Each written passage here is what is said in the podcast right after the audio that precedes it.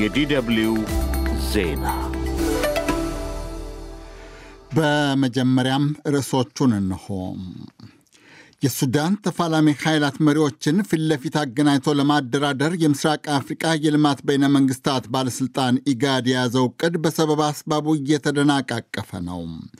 አስረኛ ወሩን ያስቆጠረውን የሱዳንን የእርስ በርስ ጦርነት ለማስቆም ኢጋድ የተፋላሚ ኃይላት መሪዎችን ባለፈው ወር ለማደራደር አቅዶ ነበረ።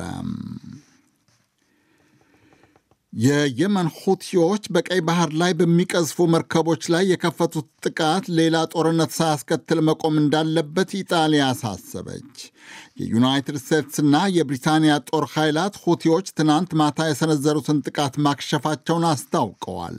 ሁቲዎች በአንጻሩ አንድ የአሜሪካ መርከብን መተናል ይላሉ። ጀርመን ለሳውዲ አረቢያ ዘመናዊ የአየር ለአየር ተምዘግዛጊ ሚሳኤሎችን ለመሸጥ ወሰነች። የሳውዲ አረቢያው ጋዜጠኛ ጀማል ካሾጊ ከተገደለ ወዲህ በርሊን ለሪያድ ጦር መሳሪያ ለመሸጥ አቁማ ነበረ። የጀርመን ተጣማሪ መንግሥት የቀድሞውን ውሳኔ የሻረበትን ምክንያት በግልጽ አላሳወቀም። ዜናው በዝርዝርም የሱዳንን የእርስ በርስ ጦርነት ለማስቆም የተፋላሚ ኃይላት መሪዎች ፊት ለፊት ተገናኝተው ይነጋገራሉ የሚለው ተስፋ እየተመናመነ ነው። ሱዳንን ጨምሮ ሰባት አባል ሀገራትን የሚያስተናብረው የምስራቅ አፍሪቃ የልማት በይነ መንግስታት ባለስልጣን ኢጋድ በምህጻሩ የሱዳን ጦርና የፈጥኖ ደራሽ ኃይል አዛዦችን በግሪጎሪያኑ ታህሳስ ማብቂያ በገጽ አገናኝቶ ለማነጋገር አቅዶ ነበረ። ይሁንና የሱዳን ጦር ኃይል አዛዥ ጀኔራል አብዱልፈታህ አልቡርሃን እና የፈጥኖ ደራሹ ኃይል አዛዥ ጀኔራል መሐመድ ሐምዳን ሐምዲቲ ዳግሎ ማረጋገጫ ባለመስጠታቸው ቀጠሮ ወደ ጥር መጀመሪያ ተዛውሮ ነበረ። ጀኔራል አብዱልፈታህ አልቡርሃን በቅርቡ እንዳሉት ግን ጦራቸው ሱዳንን ሙሉ በሙሉ እስኪቆጣጠር ድረስ ከፈጥኖ ደራሽ ኃይል አዛዥ ጋር የሰላም ስምምነት አይፈርሙም አይታረቁምም። የፈጥኖ ደራሹ ጦር አዛዥ ጀኔራል መሐመድ ሐምዳን ወይም ሐምዲቲ ዳግሎ የሱዳን የሲቪል ዴሞክራሲያዊ ኃይላት ከተባለው ስብስብ መሪና ከቀድሞው ጠቅላይ ሚኒስትር አብደላ ሐምዶክ ጋር ባለፈው ሳምንት አዲስ አበባ ውስጥ መነጋገራቸው የጀኔራል አልቡርሃንን ወገኖች ክፉኛ አስቆጥቷል። የየመን ሁቲዎች ቀይ ባህር ላይ የሚቀዝፉ መርከቦችን ማጥቃታቸው ሌላ ጦርነት ከማቀጣጠሉ በፊት በአስቸኳይ መቆም እንዳለበት ኢጣሊያ አሳሰበች።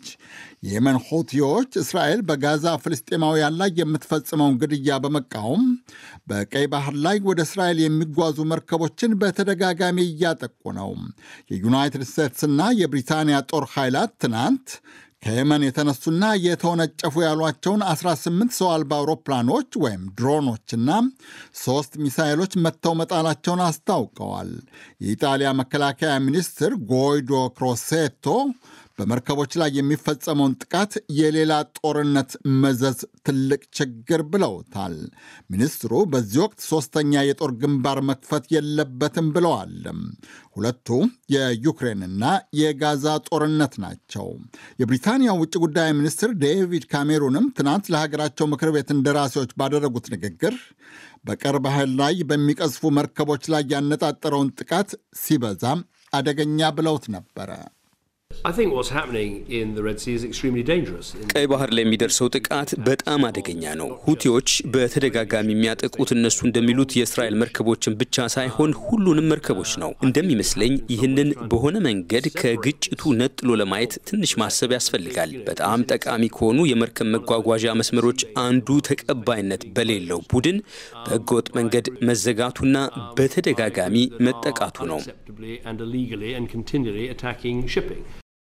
የዩናይትድ ስቴትስ ጦር ማዕከላዊ እዝ ትናንት ማምሻ እንዳስታወቀው በኢራን ይደገፋሉ የሚባሉት ሆቲዎች የእስራኤልን ድብደባ በመቃወም ወደ እስራኤል የሚጓዙ መርከቦችን እንደሚያጠቁ ካስታወቁ ከግሪጎሪያኑ ህዳር 19 ወዲህ በቀይ ባህር ላይ በሚቀዝፉ መርከቦች ላይ 26 ጊዜ ጥቃት ሰንዝረዋል።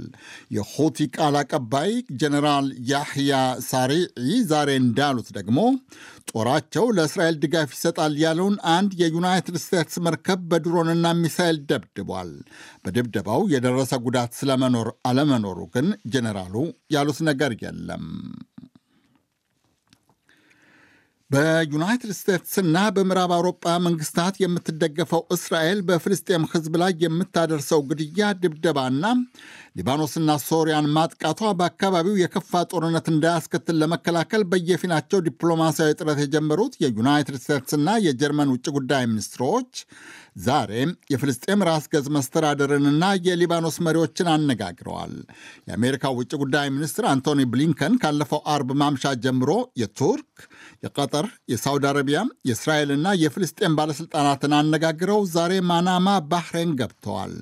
የጀርመኗ ውጭ ጉዳይ ሚኒስትር አናሌና ቤርቦክ በፋንታቸው ሰሞኑን ከግብፅ፣ ከእስራኤል፣ ከፍልስጤምና ከሊባኖስ ባለሥልጣናት ጋር ተነጋግረው ዛሬ ሊባኖስ የሰፈረውን የተባበሩት መንግስታት ድርጅት ታዛቢ ቡድንን ይጎበኛሉ።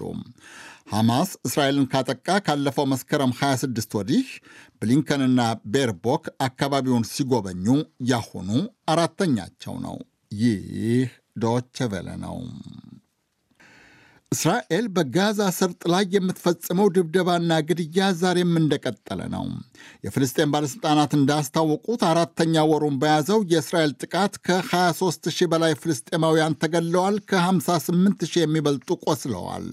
የዓለም ጤና ድርጅት የአስቸኳይ ሕክምና ቡድን አስተባባሪ ሼን ካሴይ እንደሚሉት ደግሞ ሕክምና በማጣት በርካታ ፍልስጤማውያን እየሞቱ ነው።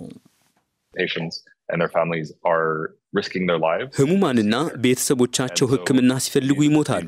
ስለዚህ እነዚህ ቁጥሮች ከተገደሉት ከ22 ሺህ ከሚበልጡትና ከቆሰሉት 58 ሺህ መካከል ብዙዎቹ መታከሚያ ቢያገኙ ኖሮ ጉዳታቸው ሊታከም የሚችል ነበር።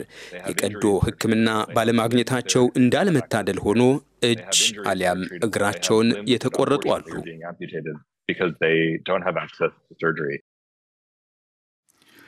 የዓለም የጤና ድርጅት ለጋዛ ሕዝብ መድኃኒትና የሕክምና መሳሪያ ለማድረስ ዛሬ ይዞት የነበረውን እቅድ ለመሰረዝ ተገዷል።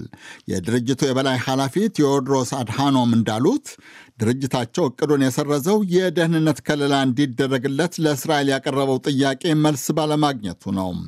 እስራኤል፣ ዩናይትድ ስቴትስ፣ የአውሮፓ ህብረት፣ ብሪታንያና ተከታዮቻቸው በአሸባሪነት የፈረጁት ሐማስ ባለፈው መስከረም 26 ደቡባዊ እስራኤል ላይ በከፈተው ጥቃት 1140 ሰዎች ገሏል።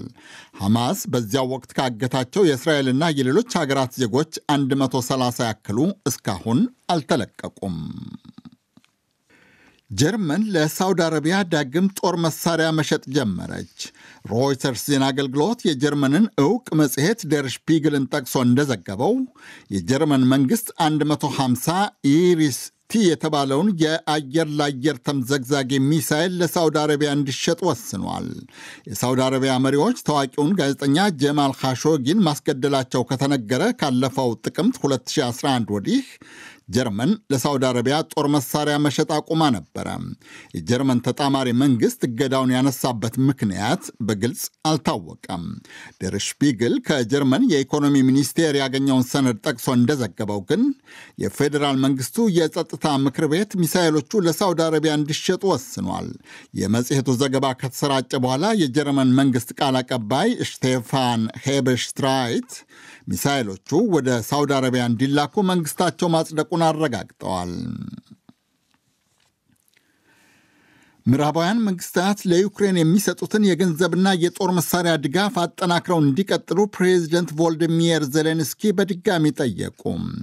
ዜሌንስኪ ከሦስቱ የቦልቲክ ሀገራት ዛሬ ሊቱዌኒያን ሲጎበኙ እንዳሉት ምዕራባውያን መንግስታት ለዩክሬን የሚሰጡትን እርዳታ ባዘገዩ ቁጥር የሩሲያው ፕሬዚደንት ቭላዲሚር ፑቲን ይጠናከራሉ። ሩሲያ ዩክሬንን ከወረረች ሁለት ዓመት ሊደፍን አንድ ወር ከሁለት ሳምንት ግድም ነው የቀረው። ምዕራባውያን መንግስታት ላለፉት ሁለት ወራት ለዩክሬን በመቶ ቢሊዮን ዶላር የሚቆጠር ጦር መሳሪያ፣ ወታደራዊ ስልጠናና መረጃ ቢያቀብሉም ሩሲያ በኃይል የያዘቻቸውን የዩክሬን ግዛቶች ማስለቀቅ አልቻሉም። የዩክሬኑ ፕሬዝደንት ፑቲንን ካልጨረስናቸው አያርፉም እያሉ ነው። ዜሌንስኪ ከሊቱዌኒያ በተጨማሪ ላቲቪያና ኢስቶኒያንም ይጎበኛሉ ተብሎ ይጠበቃል። ይህ ዶች ቨለ ነው።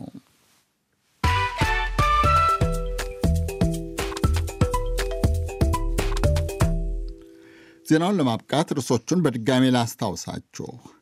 የሱዳን ተፋላሚ ኃይላት መሪዎችን ፊት ለፊት አገናኝቶ ለማደራደር የምስራቅ አፍሪቃ የልማት በይነ መንግስታት ባለሥልጣን ኢጋድ የያዘው ዕቅድ በሰበብ አስባቡ እየተደናቃቀፈ ነው። አስረኛ ወሩን ያስቆጠረውን የሱዳንን የእርስ በርስ ጦርነት ለማስቆም ኢጋድ የተፋላሚ ኃይላትን መሪዎች ባለፈው ወር ለማደራደር አቅዶ ነበረ። የየመን ሁቲዎች በቀይ ባህር ላይ በሚቀዝፉ መርከቦች ላይ የከፈቱት ጥቃት ሌላ ጦርነት ሳያስከትል መቆም እንዳለበት ኢጣሊያ አሳሰበች።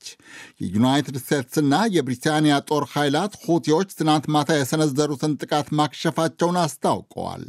ሁቲዎች ግን አንድ የአሜሪካ መርከብን መተናል ባዮች ናቸው። ጀርመን ለሳውዲ አረቢያ ዘመናዊ የአየር ለአየር ተምዘግዛጊ ሚሳይሎችን ለመሸጥ ወሰነች። የሳውዲ አረቢያው ጋዜጠኛ ጀማል ካሾጊ ከተገደለ ወዲህ በርሊን ለሪያድ ጦር መሳሪያ መሸጥ አቁማ ነበረ። የጀርመን ተጣማሪ መንግሥት የቀድሞውን ውሳኔ የሻረበትን ምክንያት በግልጽ አላሳወቀም። የዜናው መልእክት እስካሁኑ ነበር።